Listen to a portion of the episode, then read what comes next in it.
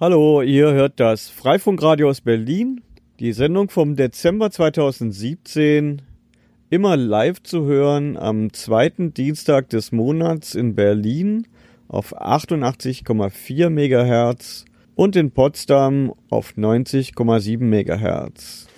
Genau, unser Studiogast äh, ist Stefan heute.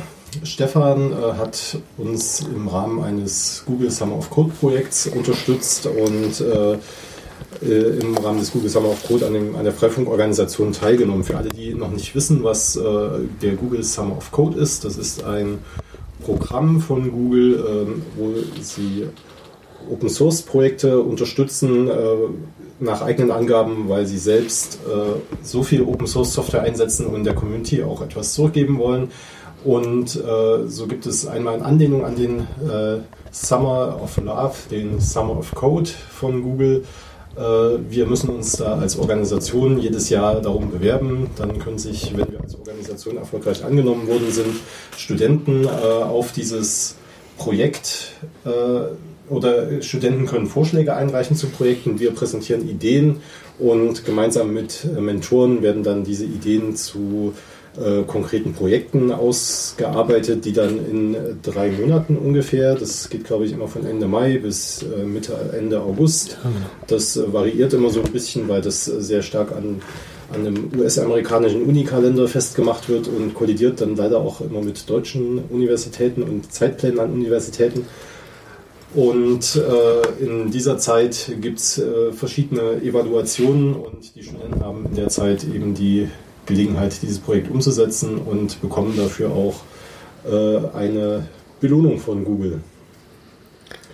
Und jetzt haben wir Stefan zu Gast. Äh, hallo Stefan. Hallo.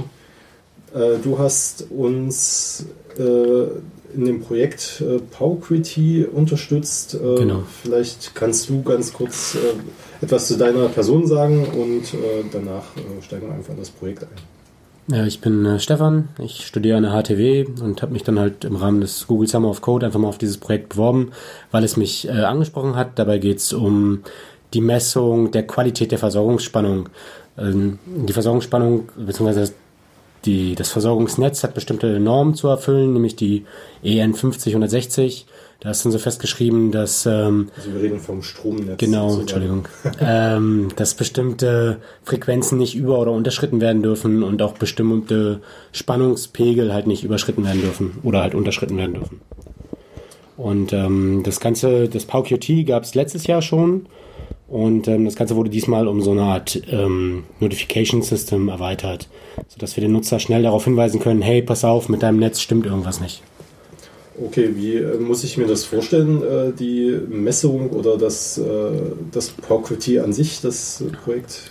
Ähm, das äh, PowQT unterteilt sich so in einen Daemon und einen äh, Web-Frontend, sodass man auf dem Webinterface quasi auch direkt sieht, hey, pass auf, deine Spannungs, dein Spannungsniveau liegt auf dem und dem Pegel, deine Frequenz liegt da und da. Und ähm, dafür hat man so ein USB-Oszilloskop, das steckt man einfach in die Wand in so eine ganz normale handelsübliche Haussteckdose. Das Ganze wird dann über USB-Kabel an einen Router angeschlossen und äh, auf dem läuft dann halt entsprechend irgendwie OpenWrt mit dem PowQT und wertet das Ganze aus. Ah, okay. Also könnte man äh, auch in Freifunknetzen das Gerät anschließen und als äh, dezentralen Dienst irgendwie auch ja, genau, betreiben. Das, und das machen wir momentan auch. Also wir haben so ein kleines Freifunknetz in so ein Tausend, ah, okay. ein paar von den ähm, Oszilloskopen angestöpselt und sammeln gerade da ein paar Daten, um mal zu gucken, okay, wie verhält sich das Ganze so da ist auch einiges an äh, Solarenergie, um auch mal zu gucken, okay, wie verhält sich das mit der Einspeisung bei Solarenergie. Das ist ein Stichwort für Elektra. ja klar. Ähm, aber die Daten, die kriegst du über USB-Schnittstelle. Du hast gesagt, das ist ein USB-Mikroskop. Das hat dann irgendeinen proprietären Treiber oder gibt es einen Linux-Treiber dafür? Ähm, es gibt eine Firmware, die vom Hersteller allerdings geschlossen ist. Ja.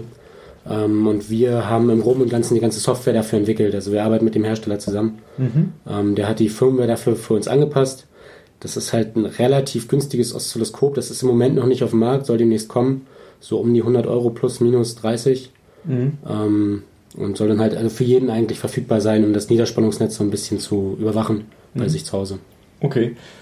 Und ähm, egal, das, das wird dann zu technisch. Ich wollte jetzt wissen, ob das dann quasi USB eine serielle Schnittstelle abbildet oder was das da macht. Macht das? Ja. Ah, das ist ähm, der Freifunk OpenMPP-Tracker, den ich entwickelt habe, der liefert auch Daten über seriell, aber da kann man einfach direkt eine serielle anschließen. Und ähm, du hast dann ein Tool geschrieben, mit dem man das überwachen kann und dann sieht man das auf einer Karte, welchen Status sie haben oder wie hast du das implementiert? Ähm, das Tool selber habe ich nicht entwickelt, ich habe es nur erweitert. Also das, das Grundgerüst für das PowerQT, das Auslesen der Spannungssamples und sowas, das war letztes Jahr im Google Summer of Code mit drin. Ähm, wir haben das Ganze jetzt erweitert um Benachrichtigungssystem. Also du kannst zum Beispiel auf, die, auf das Webinterface von deinem Heimrouter gehen und dir angucken, wie sieht das Ganze aus. Dann hast du halt so einen, so einen schönen Graphen, der dir das anzeigt, okay, hier pass auf, deine Spannung schwankt die ganze Zeit um 200, was weiß ich, mhm. 53 Volt. Mhm. Deine Frequenz ist irgendwie bei 50,05 Hertz plus minus. Mhm. Ähm, und wenn es dann doch mal, also ich, der ist plötzlich bei 260 Hertz. Ähm, das zeigt dir dann jetzt das neue System, um das wir es erweitert haben, an, dass du genau sehen kannst, okay, hey, das war am Samstag um 23 Uhr, ah, da habe ich meine Karaoke-Maschine angeschaltet. Mhm. Genau, und äh, die Spannung, die driftet ja eigentlich eher so mit der, wenn die Phase irgendwie anders belastet wird. Normalerweise ist ja eigentlich so der Gesundheitsstatus von, von dem Standardnetz ist ja die Netzfrequenz. Ähm, wenn die nach oben geht, äh, ist zu wenig Last, dann steigt potenziell die Spannung. Wenn es nach unten geht, dann ist eher Überlast. Äh, genau, ist Überlast, also wird zu wenig Energie produziert. Aber der eigentlich die regelt ist ja der Netzbetreiber. Das ja, bewegt genau. sich ja dann im engen Rahmen. Ähm, der Punkt ist halt, der, der Netzbetreiber überwacht im Großen und Ganzen die Hoch- und Höchstspannungsnetze, Mittelspannungsnetze, aber so in dem Heimnetz, im Niederspannungsnetz ist eigentlich momentan fast gar kein äh, Monitoring vorhanden, mhm. sodass das quasi in die Hand vom Nutzer gegeben wird. Ähm, und das halt auch, wie gesagt, mit so einem günstigen Instrument, anstatt dass der Netzbetreiber halt irgendwo sein Zeug hinstellt für mehrere 10.000 Euro, sagt er halt, okay, wir geben dir irgendwo was Kleines in die Hand, wenn du es jetzt wissen willst, dann kannst du es selber machen.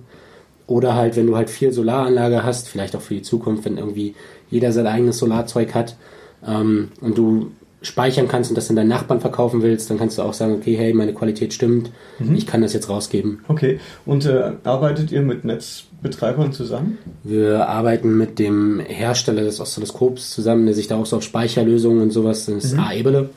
Ähm, aber selber mit dem Provider, also mit dem äh, Net Netzbetreiber, genau, äh, arbeiten wir nicht zusammen. Okay. Und weißt du, was dieses Oszilloskop ungefähr kosten wird dann? Ähm, 100 Euro plus minus 30 Euro so in etwa. Mhm. Und wie viel Bandbreite hat es? Das ist halt sehr nerdig, Entschuldigung. das weiß ich tatsächlich gar nicht. ist unsere Sendung da. ja. Das ist immer so, so bei so einfachen Geräten, äh, wie viele Megasamples können sie dann? Also das, das habe ich tatsächlich genau, nicht im Kopf. Das müsste genau, ich jetzt aber selber für, für das, was ihr gemacht habt, äh, ja, ja, 50 Hertz Netzstrom analysieren. Da, äh. Also wir analysieren auch die harmonischen, mhm. ähm, aber ich muss jetzt passen bei der bei der Bandbreite. Mhm, okay. Und habt ihr, also ihr betreibt da quasi ein Netz von Messstellen in so 1000 als Testnetz? Ja, genau. Habt ihr da auch schon Auffälligkeiten äh, sehen können oder ist immer alles wie immer oder ja. wisst ihr, wann das Dorf wäscht oder? Ähm, so, so direkt ist das tatsächlich noch nicht aufgefallen. Wir haben so ein paar einzelne Stellen, wo die Spannung mal sehr stark schwankt, ähm, wo wir noch nicht ganz so sicher sind, ob das jetzt da lokal passiert oder ob da irgendwas mit dem Messgerät noch nicht so ganz hinhaut. Ähm, aber was uns jetzt schon aufgefallen ist, ist, dass die äh, Spannung da generell ein Stückchen höher ist als zum Beispiel hier in Berlin. Okay. Haben wir aber auch noch nicht äh, tiefergehend äh, mhm. nachgeforscht, sondern ist jetzt erstmal, ist alles noch so ein bisschen im Aufbau, wirklich alle Samples über die verschiedenen mhm. Messstellen zusammen, alles zusammenzuführen über äh, MQTT, was auch implementiert wurde. Mhm. Und äh, genau. Das ist nur eine Geschichte am Rande. Ich habe mal in Bangladesch gearbeitet, in so einem kleinen Ort, wo mehr, mehrmals am Tag der Strom ausfiel. Und es war immer so abends, so 18, 20 Uhr hatten wir noch so 50, 60 Volt auf der Leitung und nachts dann 330. Im Schnitt hat es gestimmt. Das war halt, äh, der Generator war halt überlastet und der wurde halt bis zum Anschlag aufgedreht und dann äh, geregelt wurde da eh nichts. Und äh, hm. abends war es heiß und dann äh, drehte sich der Lüfter nur noch so, man konnte quasi dem, hm. dem Flügel des Lüfters so zugucken und dann äh, in der ersten Nacht war dann mein Laptop-Netzteil kaputt und äh, dann bin ich mal nachts aufgewacht und habe festgestellt, boah, das Licht hier von der Glühbirne, das ist aber krass hell. und habe dann mal das Multimeter in die Steckdose gehalten, da hatte ich dann 330 Volt drauf, dann mhm. war mir klar, warum mein Netz da gestorben ist. genau, ja, und sowas haben die dann. Ja.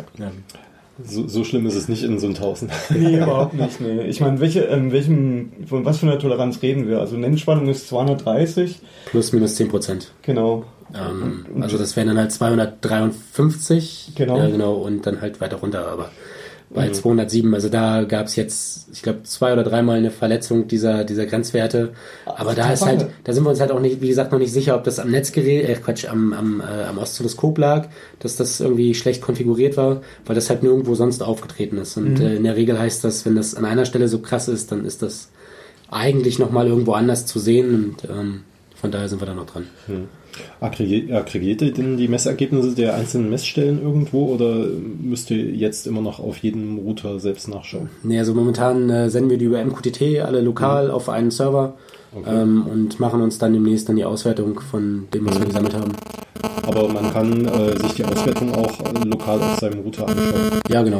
Einfach in, in dem Lucy Web Interface, dafür wurde eine App geschrieben. Dein Telefon Dafür wurde eine, stört immer noch. dafür wurde eine App geschrieben. Und äh, ja. Okay, also ihr habt ähm, quasi, äh, das Ganze ist wirklich nur für OpenWrt-Geräte angepasst und ähm, Genau, das läuft auf dem, ähm, auf dem UCI. Also wir brauchen tatsächlich auch UCI, ähm, was ich so in den meisten Distributionen jetzt noch nicht gesehen habe. Ähm, von daher, wir haben auch explizit für OpenWrt bzw. Lead geschrieben. ja. genau, das, äh, ich finde das ja echt äh, einen sehr interessanten Ansatz, den ihr gewählt habt. Ähm, äh, auch, dass man es halt dann so schön dezentral betreiben kann. Was, äh, für mich war das so eines der Lieblingsprojekte auch äh, in, im ganzen Google Summer of Code, weil äh, das halt mal einen ganz anderen Ansatz oder noch eine ganz neue Dimension irgendwie bringt, was man mit Freifunknetzen zum Beispiel anstellen kann, äh, die, die sich halt so selbst organisieren. Ja, und ihr habt dann da verschiedene Building Blocks zusammengefügt und äh, man kann halt auch ganz andere Sachen damit monitoren, oder? Also ihr habt euch vertraut gemacht mit MQTT und also mit dem Datensammeln, wobei euer Code-Teil dann tatsächlich dann äh, sich um dieses USB-Oszilloskop letztendlich gedreht hat, oder? Ja, genau. Also wirklich nur um das Oszilloskop, nur um diese Stromdaten. Wir haben erstmal nichts weiter äh, aufgesammelt von irgendwoher.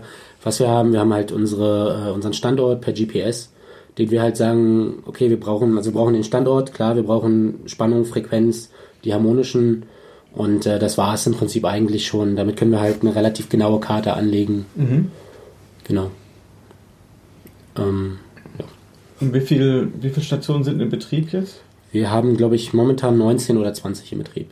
Das sind so vier Dörfer, die da alle so dicht beisammen hängen und da ist das Freifunknetz quasi so ein bisschen aufgespannt und äh, an den verschiedenen Stellen haben wir dann die, die ähm, Oszilloskope eingehangen. Genau, das ist das Freifunknetz in Sundhausen. Da hatten wir Bluse schon zu Gast hier im Freifunkradio. Da fügen wir dann in die Shownotes einfach einen Link zu der Sendung ein.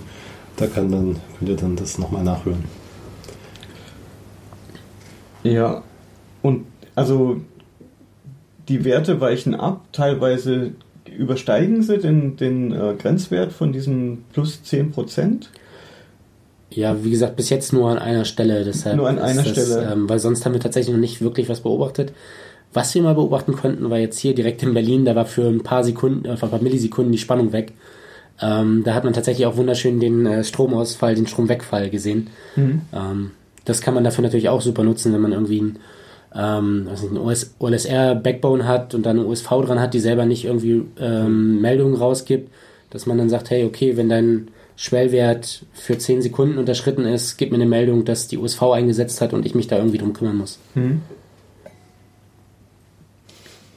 Das, äh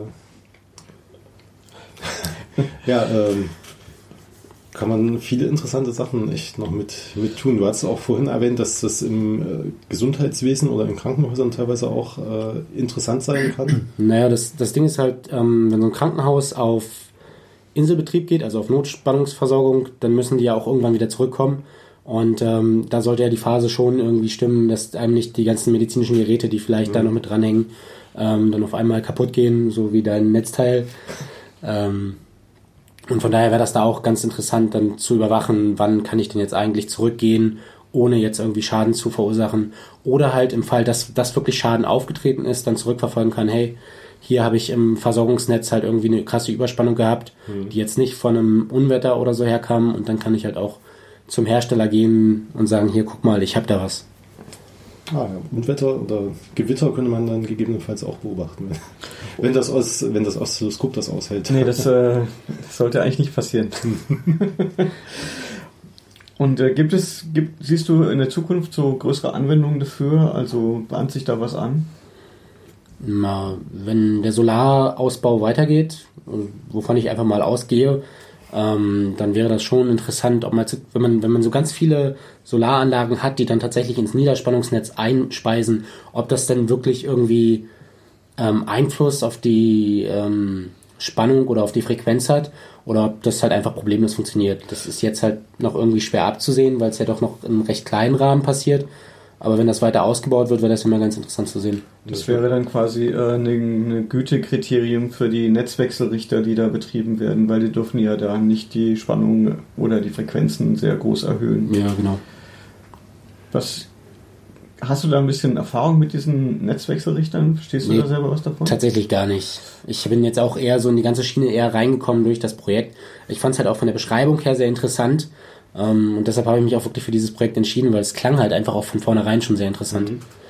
Ja, ich meine, das ist so, das ist jetzt ein bisschen off-topic. Ich war auf so einem Workshop, da ging auch von einem Netzbetreiber hier in Berlin ähm, wo es darum geht, um so Blackout-Szenarien. Mhm. Und ähm, es gibt so ein Buch, das heißt Blackout. Ich habe es selber nicht gelesen, aber es wurde viel zitiert. Ähm, was eigentlich passiert, wenn der Strom mal ausfällt? Und ich glaube, was ziemlich verrückt ist, ähm, zum Beispiel ein Bauernhof, wenn die äh, viele Kühe haben, die gemurken werden müssen oder halt irgendwelche Installationen, wo sie ständig Strom brauchen und dann bleibt mal für ein paar Tage der Strom weg, dann bricht da die totale Katastrophe aus. Und dann war die Frage, wie das ist mit diesen Solaranlagen, weil viele Bauern haben ja diese Solaranlagen. Selbst wenn also so ein Netzabfall wäre, äh, könnten sie, haben sie zum, könnten sie theoretisch also die Energie äh, von den Solarmodulen nutzen, um beispielsweise ihre Stallung zu betreiben. Aber diese Systeme sind halt immer netzabhängig. Also die können von sich aus gar nichts äh, machen. Also die sind jetzt nicht wie so ein Wechselrichter, den ich zum Beispiel in meinem Solarsystem habe, was eine Inselanlage ist. Ich schalte das einfach ein, dann habe ich Energie und ähm, würde dann die Sonne auf die Solarmodule scheinen und die hätten trotzdem keinen Strom. Hm. Falls es mal so einen größeren Ausfall gibt. Und war eigentlich ganz, ganz interessant, das mal zu lernen, was da so alles passiert. Und es war auch nur so ein kleiner Überblick. Hm. Hast du eine Information, wann diese Oszilloskope dann äh, auf den Markt kommen? Oder nee, tatsächlich leider nicht. Nicht mal der Hersteller. Na, so genau ist das noch nicht raus, nee. Mhm. Ja, ich weiß, dass ihr im letzten Jahr, zumindest Buse hatte das erzählt, äh, dass ihr da auch schon mit den Oszilloskopen gespielt habt und dass es da auch schon schwierig war, äh, die Geräte überhaupt zu beschaffen. Und ja. Wir haben jetzt mittlerweile ein paar mehr bekommen und können dadurch halt ein bisschen weiter äh, testen. Die haben jetzt auch schon eine andere Form angenommen als letztes Jahr. Die ein sind schon ja, die sehen jetzt tatsächlich schon ein bisschen äh, verkaufsfähiger aus. Mhm. Ähm, ja. Und die Firma sitzt in Europa? Ja. Ähm, bayerisch der Name. Ich, ich, muss jetzt passen, wo, aber die sitzen hier in Deutschland. Mhm stellen wahrscheinlich sonst auch äh, Technik in diese Richtung her. Ja, oder? genau. Auch so, ähm, so für Inselbetrieb Container, komplette Anlagen. Hm. Das ist auch tatsächlich so die Stoßrichtung von der Firma, dass sie genau dahin wollen, solche Netze zu überwachen oder sind diese Geräte so für den allgemeinen Einsatz?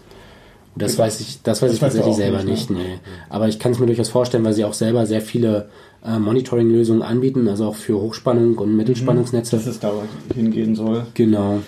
Weil solche USB-Oszilloskope gibt es schon von verschiedenen asiatischen Herstellern. Also da gibt ja. es wahrscheinlich gar keinen so großen Markt, außer man geht in so eine Richtung von solchen Monitoring-Tools. Ja. Oder jeder, der Strom einspeist, braucht dann am Ende so ein Gerät, damit er seine eigene Qualität belegen kann, die er liefert. Ja, eigentlich nicht. also heutzutage wird das wahrscheinlich noch gar nicht gemessen, oder? Na, eigentlich, ähm, es gibt halt diese Netzwechselrichter, die dafür zuständig mhm. sind und die müssen halt bestimmte Normen einhalten, sonst dürfen die eigentlich auch hier mhm. nicht betrieben werden. Eine Neuerung gibt es, ähm, dass Leute privat zu Hause das machen können und dass man das ohne äh, Abnahme und Genehmigung betreiben kann. Also es gibt zum Beispiel Leute, die einfach ähm, auf ihrem Balkon haben sie Solarmodule und dann stecken sich das bei sich zu Hause in die Steckdose ein. Mhm. Also sie ja, habe ich auch schon gehört. Genau, gehen an die Steckdose ran und äh, liefern da aus dem Solarmodul halt äh, Wechselspannung. Und im Prinzip ist das das gleiche in klein, Nur, dass man eben keine Abnahme dafür braucht. Und das war auch eine Zeit lang verboten. Ich glaube, mittlerweile ist es erlaubt. Also man darf das kaufen und betreiben. Mhm. Genau. Äh, habt ihr, geht es jetzt mit dem Projekt noch weiter? Habt ihr da weitere Pläne noch? Äh ja, also wir sind tatsächlich äh, auch fleißig dabei. Ähm, wir haben momentan halt nur ein Gerät gleichzeitig mit Repro-Router. Mhm. Das geht jetzt daran, dass wir das erweitern wollen, dass wir irgendwie an den dreiphasigen Strom, dass wir auch gucken können, welche Phase ist jetzt irgendwo, ob ein oder ob eine Phase stärker belastet ist und mhm. gegebenenfalls welche. Dafür brauchen wir aber erstmal noch ein bisschen Adapter und ein bisschen Spielerei. Ähm, wir wollen noch irgendwie so eine wöchentliche Zusammenfassung mitmachen, dass der Nutzer halt irgendwie eine E-Mail kriegt, hey, pass auf, deine letzte Woche sah so aus. Ähm, und noch so ein paar andere kleine äh, Features, aber wir sind noch äh, munter dabei. Also verstehe ich das richtig, ihr überwacht jetzt nur eine Phase? Ja, genau. Okay. Mhm. Um alle drei zu überwachen, brauchen wir noch die Erweiterung für die Software, dass sie drei Geräte auf einmal äh, überwachen kann und dann halt irgendwie ich sag mal, ein Adapter für einen, für einen Dreiphasenanschluss, für einen Drehstromanschluss. Mhm, okay, das Gerät oder, ist oder drei normale Steckdosen. ja, das Gerät naja, wenn die so weit auseinander liegen, ist halt dann schwierig mit dem Messen. Okay, das Gerät ist ein Einkanal-Oszilloskop. Ja, genau. nur ein Kanal. Okay. Ja.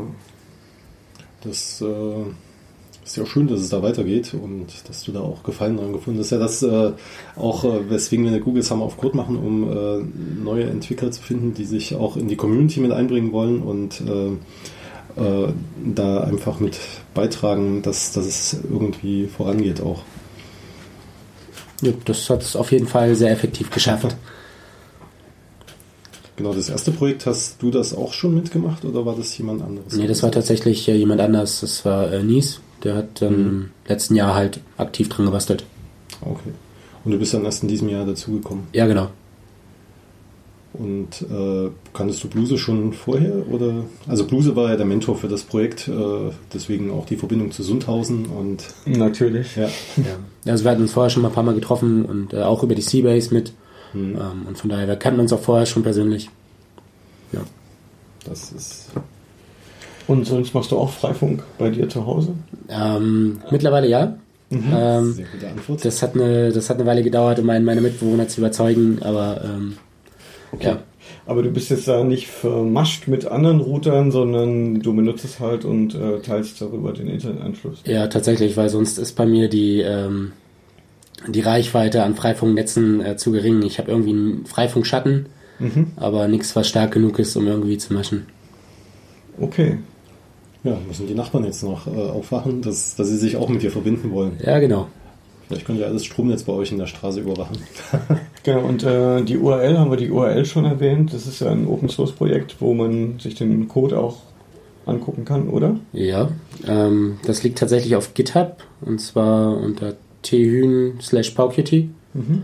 Und ja, da kann man quasi jederzeit aktiv mitgestalten. Ähm, wir freuen uns über aktive Beteiligung.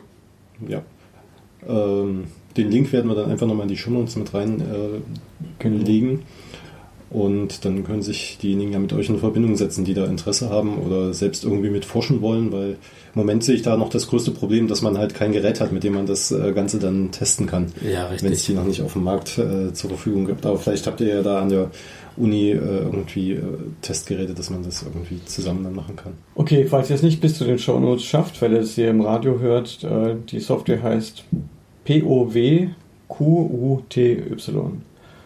Wenn du eine POW-QT sagst, yes. weiß ich auch nicht, äh, wie schreibt er das jetzt? P-O-W-Q-T-Y oder mit yeah. I? Also P-O-W Q-U-T-Y. Genau, quasi eine Mischung aus Power und Quality. Quality, genau. genau. Aber halt dann so oder so abgekürzt. Ja. Ja, ja, Nerds halt, ne? Ah. Genau.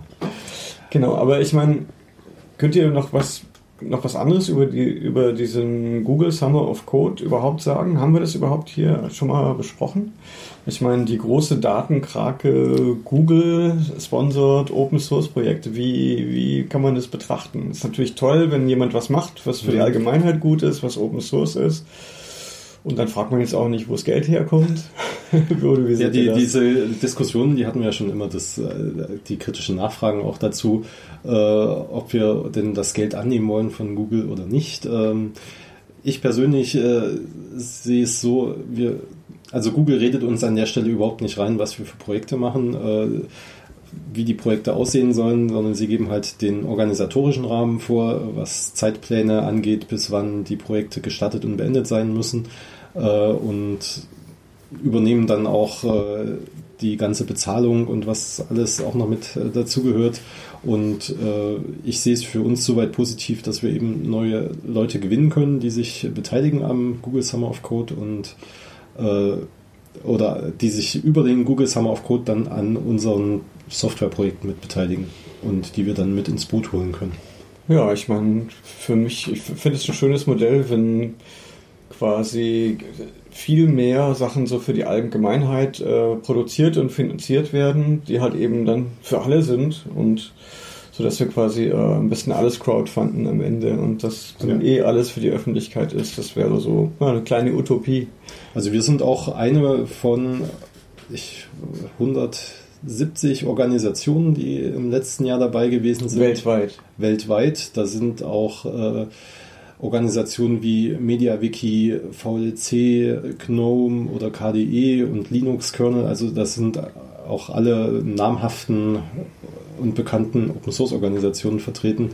Und ich glaube, äh, wenn, wenn das ein Geschmäckler hätte, was Google da macht, dann würden auch alle die nicht mitmachen. Nee, ich wollte es nur mal ansprechen, ja. weil, ne, also gibt ja schon hier auch in der Stadt Diskussionen. Google rückt auch immer mehr hier in die Stadt ja. ein. Irgendwie sind man hat dann das Problem auch mit der Gentrifizierung, wo immer so große Unternehmen aufschlagen und entsprechend hohe Gehälter zahlen, ändert sich halt auch die Struktur. Ja. Das sieht man jetzt gerade in Kreuzberg und Neukölln und da gibt es auch einige Streitereien, Rangeleien darum und das kann ich auch irgendwo nachvollziehen. Von daher. Ne?